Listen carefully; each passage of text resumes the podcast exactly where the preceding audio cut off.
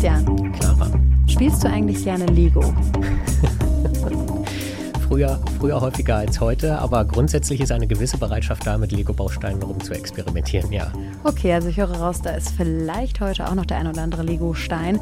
Das war nämlich auch so der erste Gedanke, den wir hatten, als wir uns Reefs angeschaut haben. Reefs mit drei R in diesem Fall, muss man, glaube ich, einmal erklären. Ein Projekt, das Korallenriffe hm. nachbaut. Ich muss ehrlicherweise gestehen, ich bin komplett planlos bei Korallenriffen. Das ist überhaupt nicht mein Thema. Habe mir dann aber natürlich, wie man es so macht bei der Vorbereitung, ich habe mir eure Webseite angeschaut, ich habe mir die Projekte angeschaut, eure Videos und war dann tatsächlich so, hm, ist Reefs eventuell einfach nur so ein Lego-Kunstprojekt, das ein paar Fischen hilft? Kann das sein? Ich weiß, das klingt jetzt wahnsinnig gemein. Aber ja, wir wollen ja nicht nur informieren, sondern das Ganze auch ein bisschen unterhaltsam gestalten. Deswegen ist das vielleicht gar nicht so verkehrt, wenn wir mit der gemeinen Frage einsteigen oder der gemeinen Annahme. Ja, und die geben wir gleich weiter an Doktor Ulrike Pfreundt, eine der Gründerinnen von Reefs und Meeresbiologin. Mhm. Oder mikrobielle Ozeanografin ursprünglich. Okay, wenn schon, dann richtig. Mikro Mikro? Mikrobielle Ozeanografin, also sich mit den Dynamiken des Meeres beschäftigend auf der Ebene der Kleinstlebewesen. Okay. Lego-Baustein. Noch kleiner. Ja, dann fangen wir doch da mal an. Was ist Reefs eigentlich und ist es mehr als nur ein Kunstprojekt, wie Christian gerade gesagt Fische. Hat? Genau, Kunst und Architektur für Fische machen wir schon auch. Aber nein, die, äh, unsere Vision und unsere Ambitionen sind sehr groß. Also wir planen, bis in etwa zehn Jahren ein Prozent aller Korallenriffe an den Küstenlinien wieder aufzubauen. Korallenriffe schützen ja die Küsten vor Erosion, mhm. vor Sturmfluten. Die werden ja auch immer häufiger. Und das sind etwa, also ein Prozent sind schon etwa siebenhundert, äh, ja, siebenhundertzehn Kilometer. Das bekannteste ist, glaube ich, das vor Australien, das Great Barrier Reef. Das, Wahrscheinlich das, ist es auch ja. das größte, oder? Äh, ja, das ist das größte Barriereriff. Dann gibt es in Neukaledonien noch ein sehr großes Riff und aber zum Beispiel das Mesoamerikanische Riff in der ja. Karibik vor ne, Mexiko et cetera. Das ist auch sehr groß. Und ich habe keine Ahnung, aber das, was ich mitgenommen habe, ist, denen geht es generell nicht so gut wie vielen Orten, vielen Regionen, vielen Landschaften auf der Welt. Ja, und das Korallenriff oder die Korallenriffe dieser Welt sind sicher von allen Ökosystemen die, die gerade am rasantesten äh, okay. sterben und degradieren. Weil es so viele Einflussfaktoren gibt, die das Leben im Meer negativ beeinflussen. Und wir sehen da einfach mit jeder steigenden Temperatur, dieses Jahr schauen wir wieder auf ein Jahr mit sehr, sehr hohen Meerestemperaturen, mhm. wieder eine hohe Absterbewelle bei den Korallen, die dann zur Folge hat, dass auch die dreidimensionale Struktur der Riffe sich verändert. Also im Prinzip das Gestein, das die Korallen aufgebaut haben über Jahrhunderte, anfängt zu zerbröseln. Relativ schnell, also innerhalb weniger eines Jahres. Und dadurch verlieren natürlich auch all die anderen Lebewesen ihr Zuhause, wenn man das mhm. so sagen kann, ihren dreidimensionalen Lebensraum. Den bauen wir wieder auf. Okay, okay, das ist nämlich, denke ich, ziemlich spannend. Jetzt haben wir immer schon mal ein bisschen gehört, wie das aussieht, wie so Lego-Bausteine, was ihr macht. Und das Entscheidende ist, ihr könnt natürlich keine Korallen, das sind ja Lebewesen, wieder aufbauen, sondern ihr baut das, wofür die so wichtig sind, nämlich die Lebensräume, die sie für andere schaffen. Vielleicht noch ja. einmal kurz eine Erklärung dazu. Das hast du, finde ich, total gut dargestellt. Genau, also eigentlich, äh, manchmal sagen wir, wir machen wie so mh, Immobilien unter Wasser, äh, aber n- nicht negativ konnotieren jetzt. Immobilien negativ konnotieren? Was? Wir sind ja hier in Berlin. Genau. Nein, also Fische, äh, andere Invertebraten, sagt man Wirbellose, da gehört im Prinzip so alles mögliche andere dazu, was mhm. kreucht und fleucht, Krebse, ähm, ne, Oktopusse et cetera, Muscheln und so. Die brauchen ja alle äh, sowohl Oberflächen als auch Hohlräume zum Leben, zum sich verstecken, schlafen, äh, fressen. Und für die bauen wir den Lebensraum wieder auf. Und zusätzlich, Korallen, wie du sagst, sind Tiere. Auch Korallen brauchen neue Oberflächen, damit sich die Nachkommen der Korallen dort ansetzen können. Also du kannst dir vorstellen, zum Beispiel eine Steinwand oder einen Stein, ein Fels, würde sich prinzipiell eignen, dass eine Korallenlarve dort vorbeikommt, sich daran festmacht, festklebt und dann fängt die an, wirklich eine Koralle zu werden und zu wachsen. Das geht erstmal sehr langsam. Aber wenn jetzt dieser Stein zu flach ist oder zu glatt oder so, dann kann die sich da nicht festhalten. Deshalb optimieren wir das System, was wir bauen, unsere Module, dahingehend, dass Korallen sich dort besonders gut festmachen können. Mhm. Und geschützt sind auch gerade im ersten Jahr, wo sie noch sehr, sehr, sehr klein sind. Auch eine Form von Geoengineering.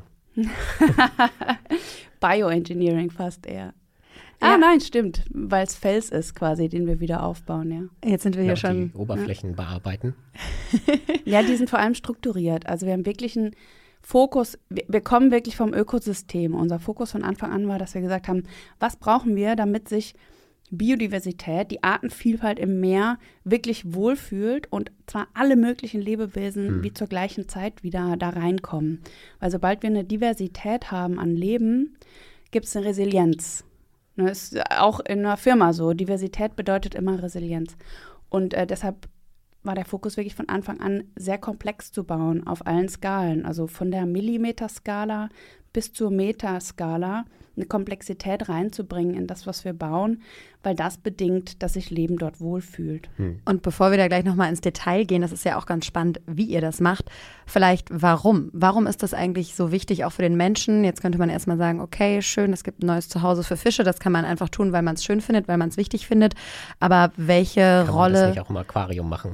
Also, ganz gemein. Genau, ähm, und meistens kommt man ja mit, mit reinem… Ähm, mit reiner Freude an der Sache nicht so weit. Also warum ist das so entscheidend auch für uns Menschen? Mhm. Da gibt es tatsächlich viele Gründe. Also vielleicht erstmal der, den die meisten Menschen äh, schwieriger finden zu verstehen, der Wert der Biodiversität an sich. Mhm. Das ist schwer zu errechnen. Der ist sehr schwer zu errechnen und äh, der ist aber auch ein bisschen schwer einfach überhaupt zu greifen. Der liegt aber darin, wenn man sich die Vergangenheit zum Beispiel äh, klar macht, viele oder fast alle der Entwicklungen, die die Menschheit geschafft hat, zum Beispiel ähm, das Verfahren zur Düngemittelherstellung, ja, das wurde alles abgeschaut, irgendwann mal, von Bakterien in dem Fall. Ein chemischer Prozess, den wir dann, den wir finden und dann nachbilden. Also es gibt in der Biodiversität eine, der zugrunde liegt eine genetische äh, Vielfalt. Und diese genetische Vielfalt hat einfach eine, eine wahre Fülle an Funktionen, an möglichen Stoffen, zum Beispiel für die Pharmakologie, aber auch alle möglichen anderen Anwendungsbereiche ähm, sind einfach dort wie versteckt und wir müssen sie nur finden. Das haben wir in der Vergangenheit viel getan und vieles davon könnten wir uns selber gar nicht erdenken. Also das ist so ein bisschen dieser Wert, ich habe das jetzt immer noch kompliziert dargestellt, ich glaub, aber es egal. Es gibt so ein bisschen so dieses Phänomen, ne? Dass man von den Spinnen, man hätte gerne die Fähigkeit von Spinnen, Spinnweben ja, genau. herstellen mhm. zu können, so mhm. als Kleber oder Material. Oder auch oder wie, wie vielleicht Flügel funktionieren ja. ne? oder ja. äh, wie wir besonders ja, gute… Genau. Oder auch wichtige Medikamente, die schauen wir uns mhm. ja auch immer gerne oder… Stoffe in der Kosmetik schauen wir uns ja auch mal ganz gerne aus der Natur von irgendwelchen anderen ja, Lebewesen genau. ab. Phyto, irgendwas, steht überall drauf und so, ne? Genau.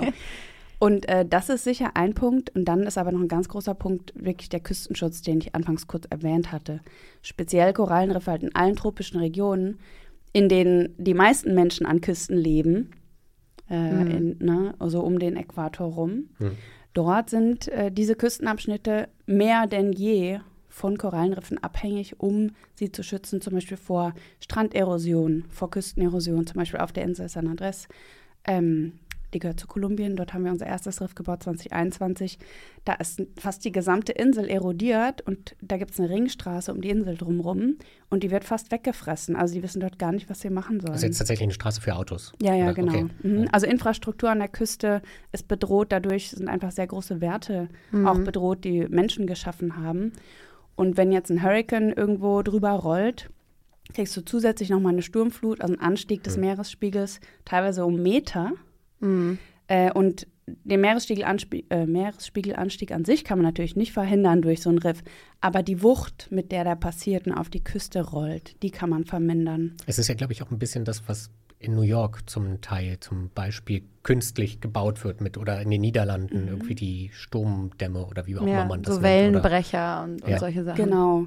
Und Wellenbrecher momentan äh, bestehen ja im Wesentlichen aus sehr, sehr massiven Betonblocks. Mhm. Immer eine also super Beton-Tetraedern, immer ja. ganz toll, ganz viel Material drin, das richtig energieintensiv auch hergestellt werden muss. Mhm. Und da lebt meistens nicht sehr viel. Mhm. Weil zum einen kaum Hohlräume, weil die Dinger sind gefüllt, ne? Mhm. und glatter Beton. Und da setzt sich einfach nicht gern Leben dort drauf. Und wenn sich, wenn das schon mal nicht passiert, dass die Oberflächen nicht besiedelt werden, dann passiert auch danach nicht viel. Und euers wäre dann die bessere Alternative zu solchen Sturmdämmen oder mhm. wie darf ich das dann Beim, verstehen? Also da, um da transparent zu sein, was die, den Küstenschutz angeht, jetzt in Sturmzonen, da sind wir noch nicht stabil genug, aber das ist langfristig da, wo wir hinwollen, ja. Okay. Was wir jetzt können, ist Biodiversität, Küstenschutz. In der Wellenzone, in der Brechungszone können wir noch nicht. Was wir aber machen können, ist Strömungen umleiten. Also wenn es zum Beispiel eine Stranderosion gibt vor einem Hotel, mhm. wo jährlich der Strand eigentlich wieder hergekarrt werden muss, also der Sand wird ja oft gepumpt dann von woanders, um den Strand wieder herzustellen. Dieser Strand wird meistens abgetragen durch irgendwie eine erodierende Strömung im Wasser und das können wir zum Beispiel umleiten. Mhm. Da können wir eine Simulation machen und dann so bauen, dass diese Strömung anders verläuft und der Sand dort nicht mehr abgetragen wird. Das ist prinzipiell möglich. Heißt das aber, ihr könntet das auch an Stellen tun, wo vorher kein Riff war? Das wäre dann ja doch auch wieder ein ganz schöner Eingriff. Also Strömung umleiten klingt für mich jetzt eher wieder nach, oh, sollten wir Menschen das tun? Bioengineering. Ja, genau. Oder Bioengineering. Ja, weil dann taucht es ja irgendwo anders auf, im Zweifel. Genau, das stimmt. Also irgendwie, irgendwohin muss das Wasser ja, wenn es da lang strömt. Aber jetzt stell dir vor, ähm, meistens passiert ja so eine Erosion auch dadurch, dass zum Beispiel irgendwo der, ähm, die Einströmung von einem Fluss ins Meer begradigt wurde durch eine Hafenmauer oder mhm. so. Äh, und dann Sand fehlt. So, das ist so ein typisch, typisches Beispiel, wo man sieht, einfach dann erodiert oder dann fehlt einfach entlang der ganzen Küste oft der Sand, weil der normal durch den Fluss kommt. Jetzt bei Riffen ist das ein bisschen anders, aber da kann es sein, dass man zum Beispiel im Barriereriff, also das Riff, das normalerweise die Küste schützt, zum Beispiel ein Loch hat, weil es kaputt gegangen ist und dann viel stärkere Strömungen ra- reinkommen in die Lagune von außen und die dann erodierend wirken. Also die waren vorher wie auch nicht da. Mhm. Verstehst du, wie ich meine? Also klar, irgendwie interagiert man immer und beeinflusst man dann immer etwas. Ähm, aber da müssen wir mit leben, glaube ich. Und wenn da, wenn ansonsten die Alternative ist, mhm. mit Riesenstaubsaugern irgendwie Sand vom Meeresgrund hochzupumpen an den Strand. Kann man sich überlegen, was besser ist. Ja. Was, das, das sehe ich, den Punkt. Und das heißt, ihr könnt Riffe, die in Teilen kaputt gegangen sind, ähm, reparieren oder auch komplette neue aufbauen. Genau, genau. Und ähm, wir machen das natürlich nur dort, wo es auch Riffe geben sollte. Mhm. Also tatsächlich, um da auf deine Frage vorher, wir würden jetzt nicht irgendwie an einem Ort, wo eigentlich ein Kelbwald sein sollte, jetzt ein Riff bauen mhm. äh, und versuchen da Korallen hinzubekommen. Es geht auch klimatisch meistens gar nicht, ähm, sondern eher in Regionen, wo zum Beispiel auch die lokale Community sagt, hier sollte ein Riff sein, wir sind vom Fischfang abhängig, unser Riff ist kaputt, ähm, kann man das wieder aufbauen. Dann würden wir das machen und auch langfristig begleiten, beziehungsweise wir involvieren die Communities vor Ort dann auch immer so, dass das langfristig äh, eine bessere Chance hat, dass es auch bleibt. Aber da war schon eins da. Also es ist jetzt nicht genau so, dass Communities zu euch hinkommen und sagen, wir hatten hier zwar keinen Riff, wir hätten aber gerne eines, damit wir Fischfang betreiben können. Nee, nee, nee. Okay. Nee, nee. Also im Prinzip kann man auch, wir machen ja, ne, eigentlich bauen wir ja nur Fels.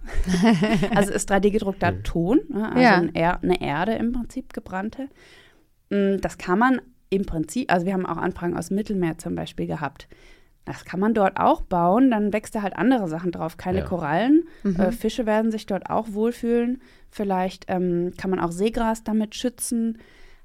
Wir haben einfach im Mittelmeer bisher ein bisschen weniger Expertise und ein bisschen weniger Erfahrung, was da drumherum passiert. Aber ihr werdet schon bereit, das auch im Mittelmeer zu tun? Weil ja. dann ist es ja tatsächlich, wenn es das gar nicht gab, schon. Aber auch im Mittelmeer gibt es, gab es Hartsubstrate und zum Beispiel auch in der Nordsee gab es Hartsubstrate irgendwann mal, die durch äh, Bottom-Trawling einfach abgerissen mhm. wurden. Bottom-Trawling also ist, wenn äh, Schleppnetze, Schleppnetze über ja. den Boden gezogen werden. Mhm. Und immer der Verlust von Hartsubstrat, das ist jetzt so ein bisschen so ein Scientific-Term, aber das ja. ist ja, immer das schönes Wort. Schlimme. ja.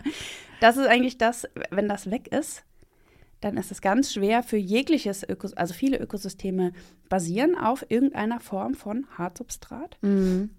Und wenn das weg ist, ist es ganz schwer, dass sich irgendetwas dort wieder etabliert. Mhm. Es ist wie, wenn man jetzt quasi ein Haus ganz platt macht und da, da nur noch Geröll auf dem Boden liegt. Ja. Wenn, das bildet sich weder von selbst noch wieder, noch finden irgendwelche Tiere, die das Biogen, sagt man, aufbauen könnten, also Tiere oder Organismen, die Stein ablagern als Teil von ihrem äh, mm. Meta- Bullismus. Oh je, ich merke schon. Die Wissenschaft also als Ausscheidung. Äh, ja, genau. ähm, wir wissen so Sandstrände, da weiß ich das jetzt nur, sie kommen daher. Wir sagen gleich nochmal dreimal Lego und dann sind die Leute wieder da. Genau, genau, genau. Wir machen hier einfach mal einen Punkt. Frag doch mal was anderes. Nee, aber du hast es eben in so einem Nebensatz nämlich gesagt, wie ihr das macht. Ich glaube, wir haben jetzt ganz gut etabliert, warum. Okay, es sind einfach weltweit Milliarden von Menschen davon abhängig, dass diese Riffe funktionieren. Einmal, um diese Biodiversität herzustellen, um den Fischfang zu haben, um die Küsten zu schützen. Das erschließt sich mir. Es ist ja vielleicht auch nicht verkehrt, wenn die Fische und Korallen tatsächlich einen Lebensraum hätten. Ja, unabhängig davon, dass es einfach nett ja. wäre, den Fischen einen Lebensraum ähm, zu geben, ist das auch für uns ziemlich relevant. Und jetzt hast du in einem Nebensatz gesagt, dass ihr das mit drei D-Druckern irgendwie baut aus mhm. Ton. Das klang jetzt alles so easy. Aber was genau steht dahinter? Es gibt ein äh, Verfahren, das ist ein Lehm-drei D-Druck. Ne, diese kleineren drei D-Drucker für Plastikfilament, die kennen ja mittlerweile sehr viele. Mhm. Die Lehm-drei D-Drucker, äh, Lehm-drei D-Drucker sind etwas größer. Wir haben angefangen mit so etwa einem Kubikmeter, also einem Quadratmeter äh, auf dem Boden und dann irgendwie so einen Meter hoch. Mhm. Und damit kann man halt nur relativ wenige unserer Module herstellen. Also wir haben ein Modul entwickelt, das ist gar nicht mal so groß, etwa vierzig Zentimeter lang. Und sonst sieht es eben etwa aus wie ein Lego-Stein, mhm. der innen hohl ist und ein bisschen spezieller geformt, damit er eben gut ist für die Korallen und die kleinen Fische und so weiter. Ähm, und der ist an sich drei D gedruckt, mit, mittlerweile von äh, mehreren Druckern. Also wir haben das outgesourced, das macht jetzt ein Produzent für uns. In, momentan in der, können wir das in der Schweiz oder in Mexiko machen lassen. Äh, wir schauen, dass wir das in Indien auch hinbekommen, einfach um die Südostasien-Region da ein bisschen besser mit äh, kleineren Wegen hm. ähm, Lieferketten versorgen zu können. Genau. Und ein Modul wiegt etwa sieben Kilo.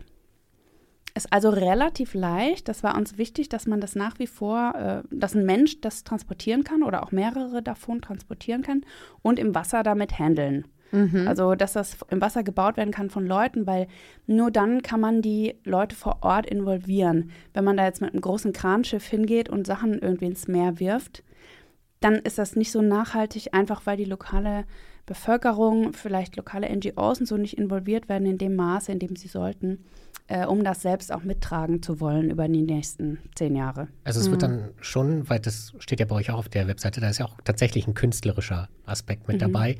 Es geht dann schon so ein bisschen darum, dass man auch eine schöne Immobilie entwirft. Ja, genau. Das hilft zum Beispiel natürlich für, stell dir vor, Hotelketten oder Ressorts, die selbst ähm, entweder was wieder gut machen wollen, ein bisschen, weil ja gebaut wurde. Viele Regierungen ähm, möchten das auch mhm. oder setzen das voraus. Mhm. Aber auch für Gäste. Also im, im Sustainable Tourism, im Tourismus ist es natürlich wirklich ein extra Benefit, dass es auch schön aussieht. Wir haben dafür auch einen Architekturpreis gewonnen und so. Das hilft.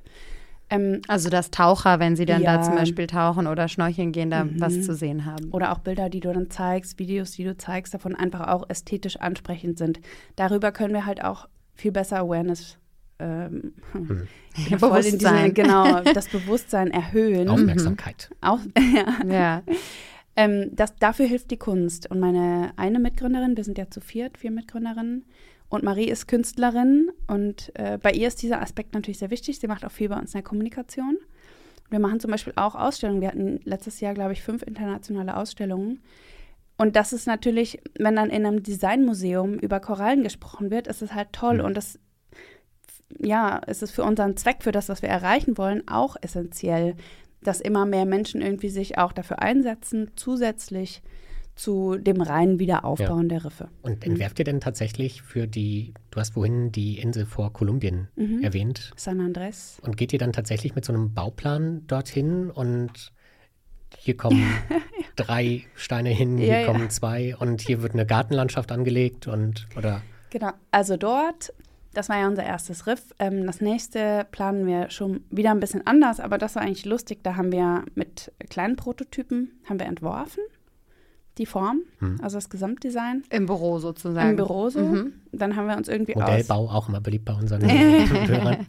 Dann haben wir uns ganz, ganz low-tech irgendwie auf den Tisch mit zwei Stühlen irgendwie das Handy in so einer selbstgebauten Aufhängung da drüber gehängt und haben immer ein Foto gemacht und dann eine, ähm, eine Reihe Steine runtergenommen, wieder ein Foto gemacht, sodass wir quasi hm. pro Reihe mhm. das auftrennen konnten. Und das haben wir ja laminiert mit unter Wasser genommen. Und so nachgebaut.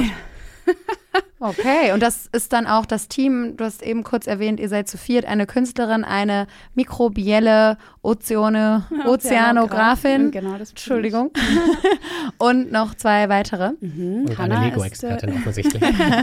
Das ist auch Marie, die Künstlerin. Ja. Okay. Ähm, Hanna ist Meeresbiologin und Limnologin mhm. und hat so ein mehr ein N G O, also von uns allen sicher am meisten so ein N G O-Background, also sprich, sie war einfach viel im Feld mhm. mit anderen unterwegs äh, in ja, ja. Korallenriffen. Mhm, ja. Genau. Und äh, Josephine kommt aus dem Bereich internationale Beziehungen, B W L, und macht mit mir jetzt so die eben die Businessentwicklung äh, und Partnerschaften nach außen und die Geschäftsführung im Prinzip. Damit wären wir, glaube ich, beim nächsten ziemlich spannenden Punkt. Bisher klang das nämlich so nach einem tollen Projekt, wo mal ein Hotel sagt, ja, machen wir, wir ist ganz nett. Wir würden Urlaubern gerne was bieten. Genau, aber ist und das… Und was Gutes für die Umwelt tun. Ja, und wir hatten auch gesehen, bisher ging viel über Crowdfunding bei euch. Mhm. Also Menschen haben gesagt, das finden wir gut, man kann spenden.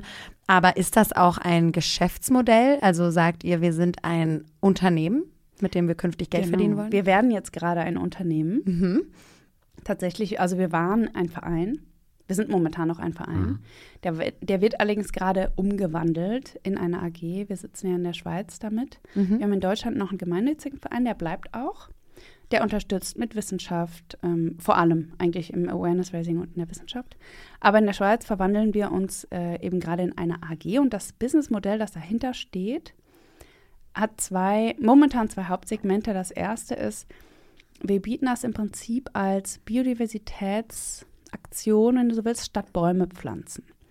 Also okay. sag mal, viele Unternehmen pflanzen Bäume, mhm. bekommen dafür C O zwei Credits. Mhm. Genau, die C O zwei Credits sind ein bisschen in Verrufenheit geraten. Mhm.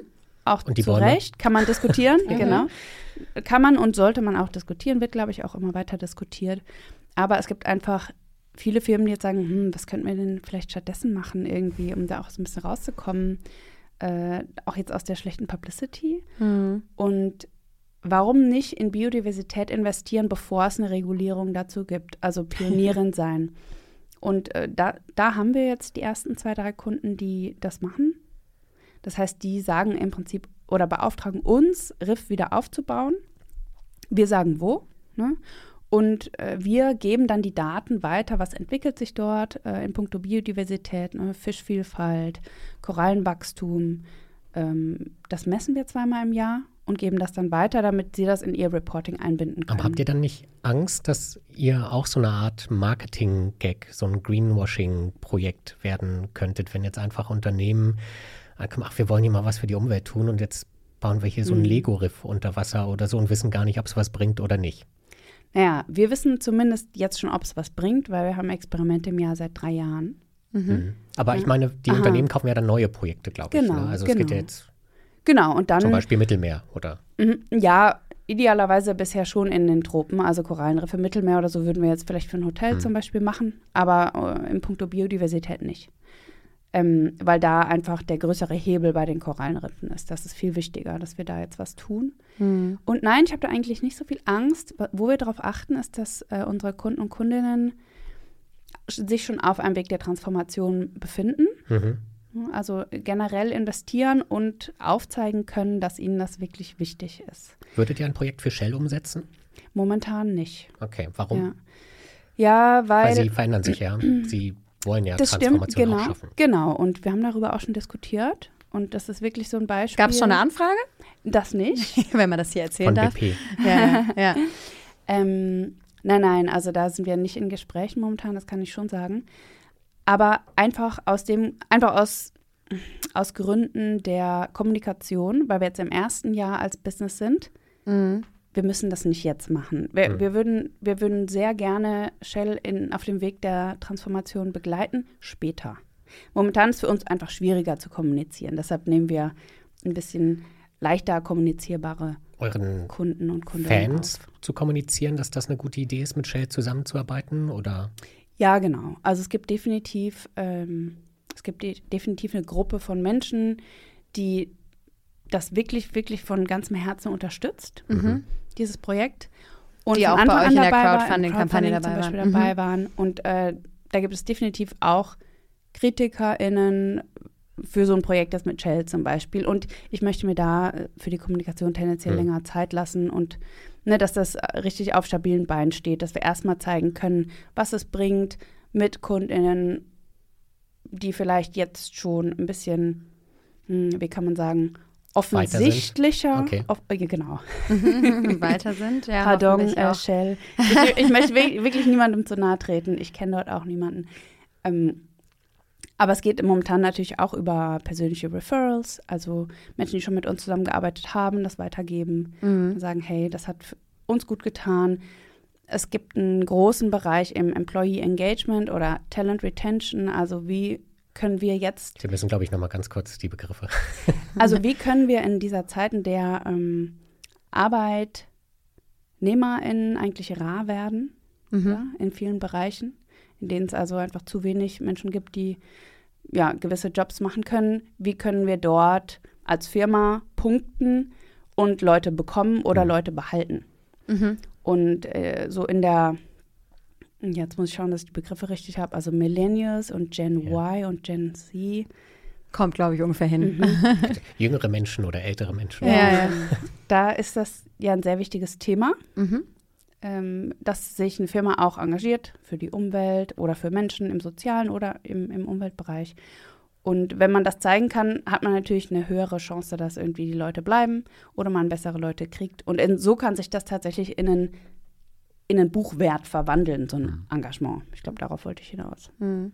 Jetzt ist natürlich auch interessant an dieser Frage, wir haben es jetzt mal mit Shell zugespitzt, aber es geht natürlich um große Unternehmen, die nach wie vor einen großen Anteil an der Klimakrise haben. Das kann man ja nicht leugnen. Und das ist ja das Interessante, weil die Klimakrise ist ja der Grund dafür, dass die Korallen absterben, wenn man ja. das mal so Einer transferiert. Der Gründe. Mhm. Ja, und deswegen, ihr würdet aber trotzdem sagen, wenn solche Unternehmen sich daran beteiligen wollen, die in irgendeiner Form wieder aufzubauen, denen eine Form der Unterstützung zu geben, haben wir ja darüber gesprochen, was, was sie leisten können.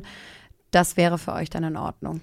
Unbedingt, weißt du, mhm. ich glaube, man kann ja nicht wegen, mh, nicht mal ein, Verfe- ein Verfehlen, also sondern wegen, einfach wie es in der Geschichte war, was in den letzten zehn bis dreißig Jahren passiert ist, jetzt es jemandem verweigern, etwas wieder gut machen zu dürfen. Also ich bin da ganz klar ähm, auf dem Ja, einfach pro Transformation, dass, dass jedes Unternehmen sich, er, ja, oder es jedem Unternehmen ermöglicht werden muss, da auch was Gutes zu tun. Und für uns hilft es nur. Also, weißt du, wenn wir irgendwie Gelder bekommen, um mal auf einen Schlag zehn Kilometer Riff zu bauen, dann hilft mhm. das allen. Was das kostet denn eigentlich zehn Kilometer Riff? zehn Kilometer Riff werden momentan noch sehr teuer. Okay, kannst du eine Summe nennen? Eine also, wir können momentan hundert Quadratmeter für etwa zweihundertfünfzigtausend bauen. hundert ja. Quadratmeter? Mhm.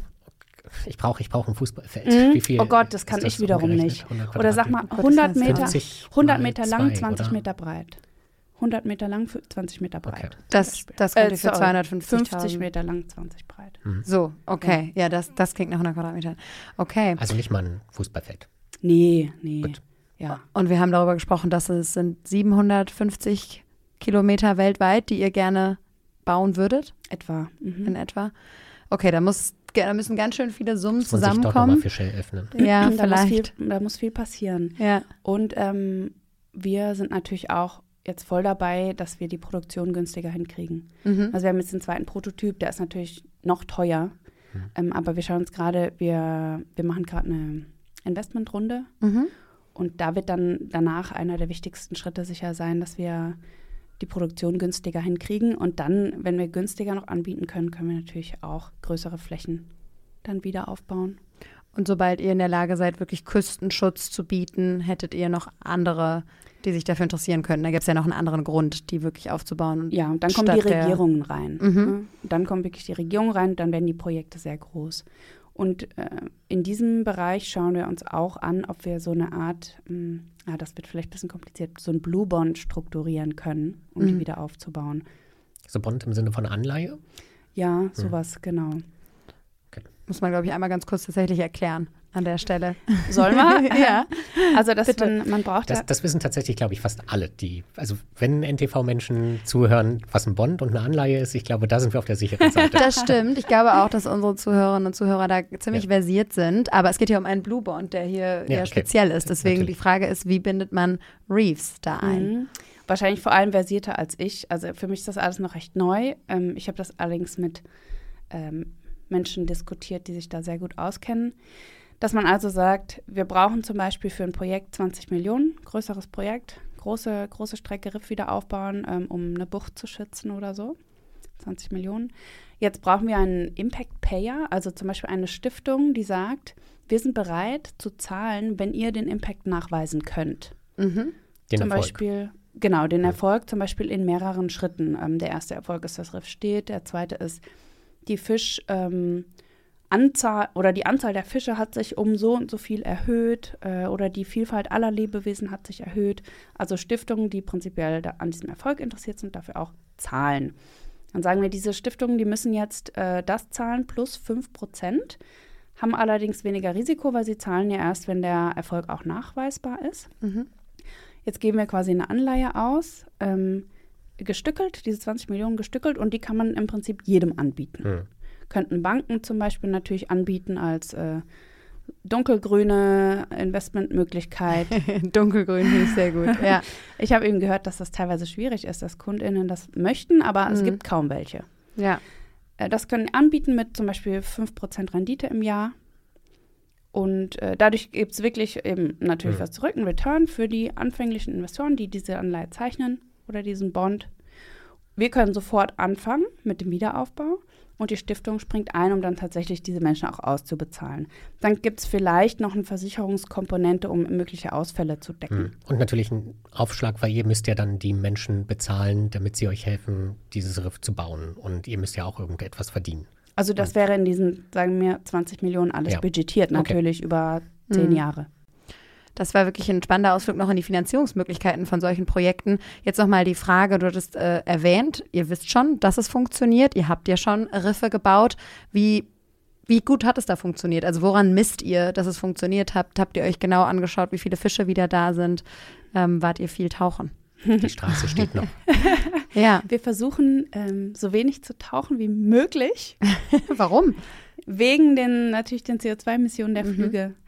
Mhm. Ähm, also wir, in, wir haben zwei sehr wichtige Experimente, wegweisende für uns. Das eine ist auf den Malediven, da haben wir zum ersten Mal das Material getestet, Ende zwanzig neunzehn. Mhm.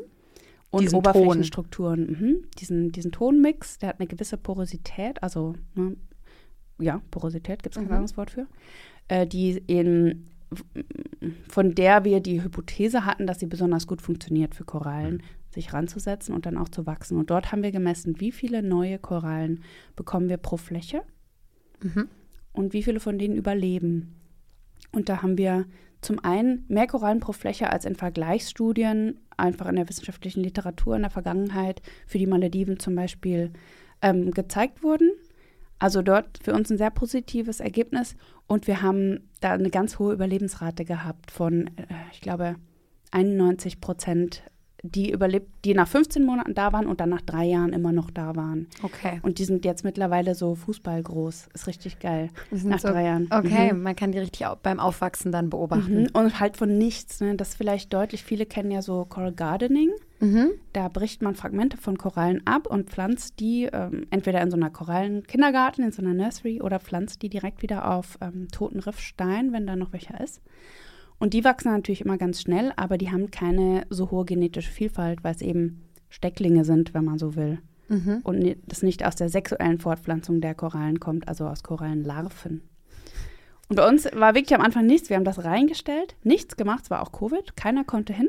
Ah, sehr gut. Das, mhm. da, das, war gut. das war dann wahrscheinlich ganz da gut. Da wurde nichts geputzt, mhm. da wurde nichts, einfach nicht angefasst für drei Jahre und von nichts Dina, jetzt auf Fußball groß. Fantastisch. Das, also, das hat uns so gefreut. Auch so das ist, weil da Larven dann tatsächlich aus von Korallen in der Umgebung, genau. das hat also gut funktioniert, diese, diese Oberflächen funktionieren einfach gut, die Larven haben sich da angesetzt mhm. und sind da gewachsen. Genau, das Material mochten sie wohl Und diese Rillen vom drei D Druck, die schützen die eben auch wirklich auf der Millimeterskala vor so herabrieselndem äh, Sediment, mhm. Fischmäuler, teilweise kommen die einfach nicht so gut dran. So, das sind alles so Gründe, vermuten wir.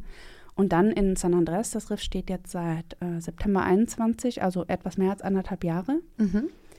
Dort haben wir dann vor allem gemessen Fischvielfalt, ähm, auch die gesamte Biodiversität, aber da habe ich die Ergebnisse noch nicht. Das ist eine genetische Methode, über die wir das machen, E D N A heißt das, Environmental D N A.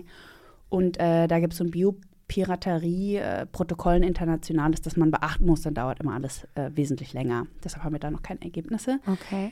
Aber von der Fischvielfalt haben wir schon nach drei Monaten eine Vielfalt gesehen. Also die Anzahl verschiedener Fischarten an unserem Riff schon fast so hoch wie auf den Riffen in der Umgebung. Auf den echten, natürlichen Riffen. Genau, mhm. Was einfach zeigt, es funktioniert schon mal mindestens so gut. Das Ziel wäre eigentlich besser. Okay. Ne, weil den Riffen geht es nicht so gut. Die, die da mhm. gerade natürlicherweise genau. stehen. Genau. Also wir wollen, wenn wir vielleicht in fünf Jahren messen, idealerweise ist es dort noch höher. Noch mehr Fische. Noch mehr unterschiedliche, genau. Mhm. Was auch, ähm, was wir auch nur qualitativ angeschaut haben, ist, ist unser Lebensraum, den wir gebaut haben, dieses Riff, das wir gebaut haben, ein gutes Habitat, ein guter Lebensraum für Jungfisch. Also für Ja, Jungfisch ist, glaube ich, klar. Und auch für ähm, Fischlaich, also dass Fische dort tatsächlich ihre Eier auch ablegen. Und beides konnten wir bejahen. Also wir haben eigentlich ständig Jungfische da, ähm, die dann auch dort geboren sind, weil die trauen sich gar nicht so weit über Sand. Also es ist eine gute Location für Jung und Alt, vor allem für Jung. Ähm, das ist natürlich immer schön für die nächsten Generationen. Einmal noch, um das auf so einer globalen Skala vielleicht einordnen zu können, wollt ihr damit jetzt auf lange Sicht, auf sehr lange Sicht alle Korallenriffe ersetzen, weil eure ja sogar noch ein bisschen besser sind? Oder was ist euer Ziel? Was ist die Mission? Die Mission ist, erstmal vor allem dort zu ersetzen, zu reparieren, wo es am dringendsten ist. Zum Beispiel, wo durch Dynamitfischen oder so die Struktur wirklich komplett weg ist. Mhm. Weil dort passiert sonst nichts mehr. Und dann langsam in Regionen, in denen äh, vielleicht andere Faktoren problematisch sind, da muss man ja erst an diese anderen Faktoren auch noch ran. Abwasser ähm, zum Beispiel. Eine Bucht, die einfach viel zu heiß ist, weil sie sehr flach ist und total überhitzt. Da muss man noch ein bisschen spielen mit anderen ähm, Möglichkeiten, zum Beispiel sehr resistente Korallen aktiv dahin zu bringen und so. Aber die Mission wirklich, ja, sehr viel von diesem Lebensraum wieder aufzubauen, äh, mit den siebenhundertzehn Kilometern als Ziel, ist schon ein sehr großes Ziel. Da müssen wir schon äh, etwa verdreifachen jedes Jahr für eine ganze Weile. Von der Geschwindigkeit, die im Moment ja, genau. ein paar Lego-Bausteine. Mhm. Ja, und jeder, der äh, ne, diese, dieses kennt mit dem, mit dem Schachbrett und den Reiskörnern, weiß, dass Verdoppeln oder Verdreifachen über einen langen Zeitraum irgendwann ziemlich viel wird. Mhm. Ähm, aber man muss ja irgendwie so denken, du brauchst das große Ziel und dann fängst du irgendwo an. Und ich glaube, alles Weitere, ähm, wenn man da richtig dabei ist, das ergibt sich dann. Und wer weiß, vielleicht ändert sich in fünf Jahren nochmal ein bisschen die Herangehensweise oder zwischendurch. Und es gibt nochmal einen Sprung in der Kapazität, äh, die wir, die wir aufbauen können. Aber erstmal, ja, ein Problem, das wir nicht angesprochen haben, ist ja auch die Versauerung der Meere. Mhm. Und äh, diese saureren Meer, dieses saurere durch Meerwasser. Abwässer, durch, nee, durch den steigenden C O zwei Gehalt. Ja, mhm. Vor allem dadurch eigentlich. Okay. Und dieser niedrigere pH-Wert, äh, dieses Wasser gra- greift die jetzigen Riffe an. Mhm. Weil die bestehen aus Kalk, Calciumcarbonat oder Aragonit. Und der wird aufgelöst durch das saurere Wasser. Und der Lehm natürlich nicht. Das heißt, wenn man jetzt auf lange Sicht denkt und es wird immer saurer, dann würde zumindest die Struktur, die wir wieder aufbauen, nicht sich dadurch auch auflösen. Selbst wenn lebende Korallen auch mal absterben, weil es ihnen zu heiß ist, okay, bleibt die Struktur da. Das ist, glaube ich, ganz wichtig. Ja, das ist wirklich spannend, weil wir ja sonst immer hören, gerade bei dem Thema Biodiversität, Klimakrise, Biodiversitätskrise hängt ja wirklich unmittelbar, unmittelbar miteinander zusammen, dass wenn die einmal weg ist, dass man die nicht mehr zurückbekommt. Und das ist ja offenbar eine gute Möglichkeit, zumindest in Teilen die Biodiversität zu erhalten, trotz, obwohl eine Struktur wegbricht mhm. und wegstirbt. Man muss natürlich einfach beachten, dass man Das weg, es darf einfach nicht alles weg sein, deshalb müssen wir jetzt ganz schnell anfangen. Weil wenn alles weg ist, gibt es auch keine Fischlarven mehr, keine Korallenlarven mehr, also nichts, was die neue Struktur besiedeln kann. Mhm. Und jetzt gibt es hier und da noch ein gesundes Riff oder ein halbwegs gesundes Riff, dann kann man schauen, dass man wie so Stepping Stones baut, also in der Nähe der Gesunden anfängt, dass das Leben das besiedeln kann, weil es nah genug dran ist, dann das Nächste. Sich ausbreitet. Mhm. Ja. Mhm. Und vielleicht gar nicht alles auf einmal baut, sondern immer von den noch gesunden Riffen aus neue Lebensräume schafft und so die gesunden Riffe wieder miteinander verbindet, sodass auch zwischen jetzt vielleicht weit entfernten gesunden Gegenden das Leben sich wieder austauschen kann. Und das bringt dann wieder die Resilienz, weil die sich natürlich auch genetisch austauschen, also im Prinzip sich fortpflanzen, verschiedene Fische aus diesen Patches und so. Das und nennt man sonst so ökologische Fragmentierung, also das wieder rückgängig zu machen, diese Fragmentierung, die wir auch an Land sehen, mhm. dass Wälder durch, durchbrochen sind durch Straßen oder Felder und so und sich dort im Prinzip das Leben nicht wieder ja. miteinander mischen kann. Und im besten Fall, damit das nicht so schnell geht, dass die noch gesunden Riffe aussterben, den Klimawandel verlangsamen. Unbedingt. Oder zumindest nicht mehr so schnell machen. Damit wären wir wieder bei Shell. So schließt sich der Kreis. Nein, ähm, das nur noch mal zum Schluss. Doktor Ulrike Pfreundt, vielen Dank. Danke euch. Auch ich sage danke. Wer sich den Podcast nochmal anhören möchte, kann das natürlich bei uns auf n t v punkt d e tun, in der N T V App, bei R T L Plus Musik, Spotify, Apple. Und wer das Ganze nochmal nachlesen möchte, kann das auch bei uns bei n t v punkt d e tun. Und ja, ich glaube, ich bin am Haken so ein bisschen. Aber du baust jetzt bald Riffe. Ja, es ist auf jeden Fall ein sehr spannendes Projekt. Und ich glaube, viele Menschen sind begeistert von der Idee, irgendwie unter Wasser so mit Lego-Bausteinen, mhm. großen Lego-Bausteinen irgendwie einen Riff bauen zu können. Und eigentlich fehlt da nur noch so eine kleine Webcam oder so, wo man beobachten oh ja. kann. Kann man machen, kann man machen. Gute Idee. Mhm. Da hätten wir schon noch, noch eine weitere Idee. Wer dazu noch Kommentare oder andere Einschätzungen hat, kann uns immer gerne schreiben. Wir freuen uns über Feedback. Und ansonsten hören wir uns zur nächsten guten Idee. In der nächsten Woche. Macht's gut. Tschüss.